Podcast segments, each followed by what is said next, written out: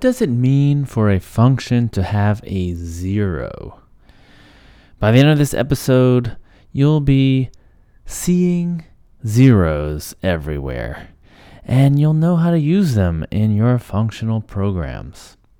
Hi, my name is Eric Normand, and I help people thrive with functional programming. So, zero is an important algebraic property that we use probably more than we realize. It what it does is it lets you build operations that have a kind of short-circuited ending. Right? So zero comes from multiplication. The the name zero uh, for this property comes from multiplication where the zero value actually is the number zero. So when you're multiplying and you have a zero in there, you know, say you have like this really long list of numbers to multiply, and let's say it's like 20,000 numbers, and you get 20 or 30 numbers in, and you say, hey, there's a zero in here, you're done, right? Because when you multiply it all out, it's going to be zero. You know that. So you don't have to do the rest of them right? So there's this advantage of being able to short circuit your operation. So the zero value of a function, it's a property of a function. It basically tells you where to stop calculating and you know the answer already. Um, the zero value becomes the answer. Uh, like I said, it comes from multiplication, and the property is pretty simple. If you if you do a times zero, the answer is zero, no matter what a is. If you do zero times a, you get a zero, no matter what a is. And so this property is the same, you just swap out the operation. So the zero value with the you know operated on some other value, it's always going to be the zero value, um, and, it, and, it, doesn't matter what position they're in.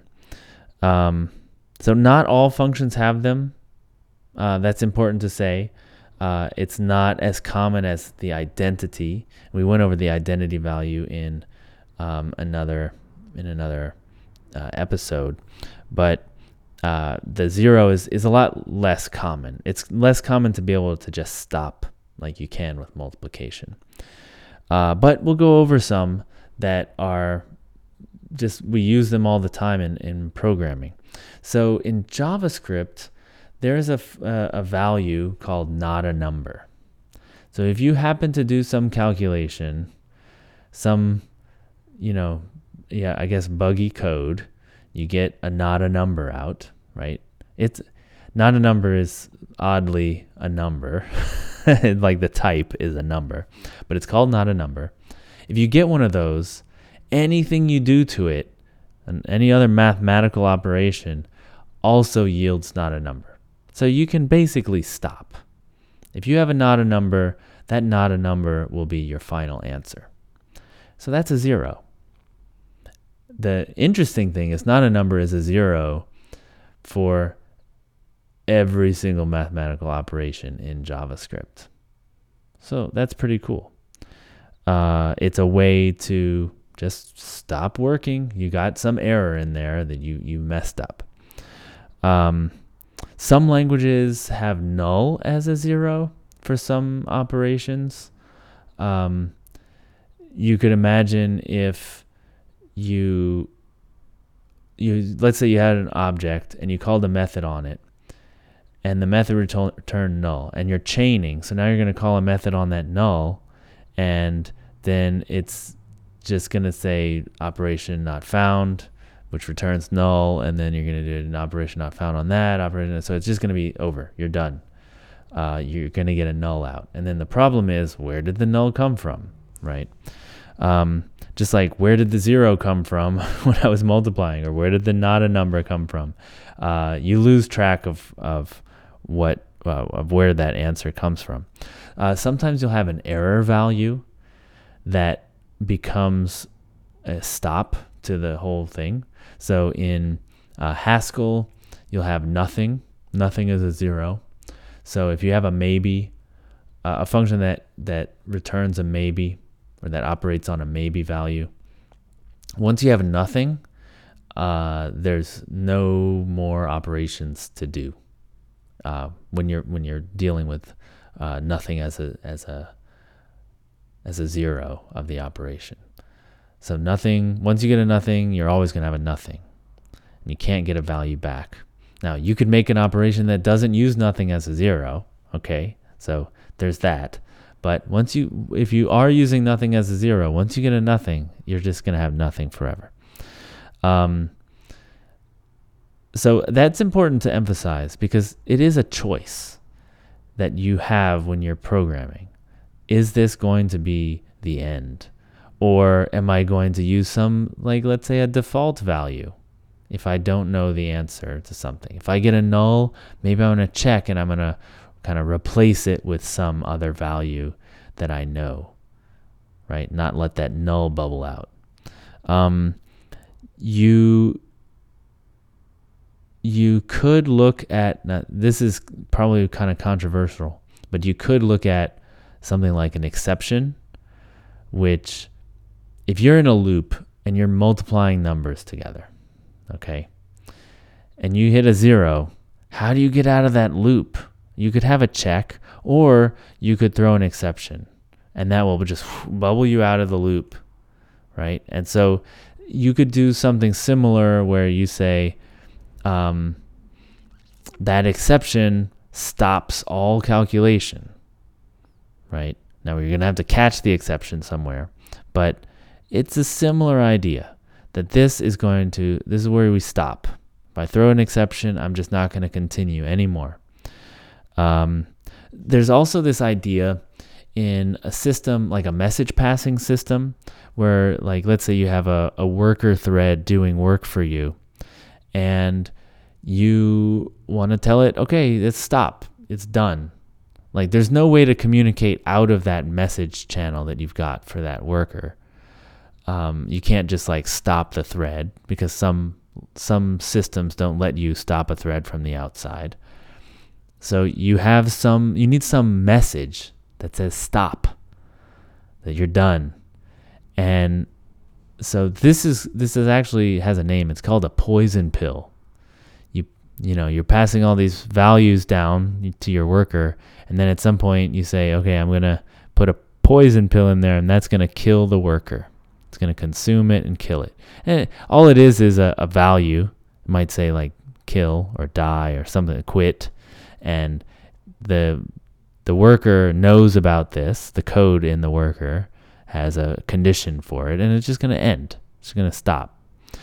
And uh, so this is a this is the same idea. You have all these messages. These are just normal values, and then you have this zero value that's like I'm done.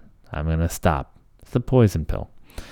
Uh, this is translating this algebraic idea into a more imperative time based idea where you're doing message passing. Okay, so let me recap. Um, the zero of a function basically tells you what values you can stop on, where you don't have to do any more calculation.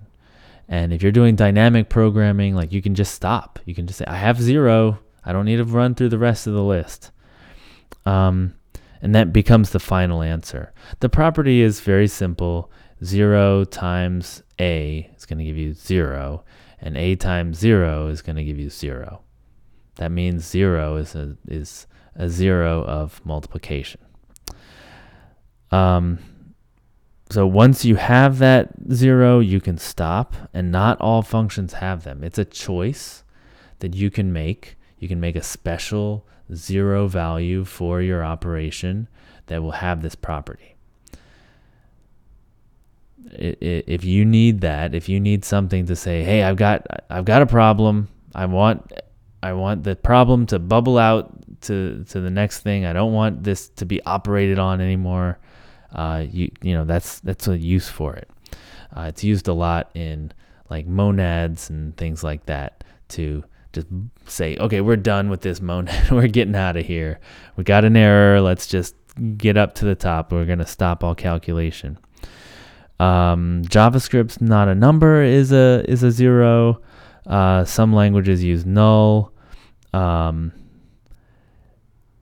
you you could even think of like promises. Like once you have canceled a promise, uh, it's done. Like none of the then things are gonna run, and that's that's gonna be the final answer. Um, no matter how many thens you've put on there, it's they're just not gonna run, and that you, so it's gonna stop the calculation. Uh, and then in the message passing domain, there's the zero called the poison pill. Okay. Um, I think you this is a, it's a cool idea to to think like there is some value that when I get to I know how to stop. And I think you could do yourselves a favor and just look at your existing operations with this eye for thinking when could I stop? Does it make sense to have some value that is the end of the calculation? Um, that that could really clear up a lot of code, right? All right, so do me a favor, please. If you like this idea exploration of algebraic properties, you know, this property is is important to know, I think, but it's probably not as important as something like the identity or uh, commutativity or associativity. But all the same, it's very, very good to know and very, very simple, easy property. So if you like these things, please subscribe because then uh, you'll get the other ones as they come out. Um, if you have a question, if you'd like to get into this uh, discussion with me, if you have some disagreements, uh, I love to get into discussions over email. Eric at lispcast.com. You can also find me on Twitter at Eric Normand with a D. And uh, I'm also on LinkedIn, so you can find me there and let's connect. Just send me a message about the podcast. All right. See you later.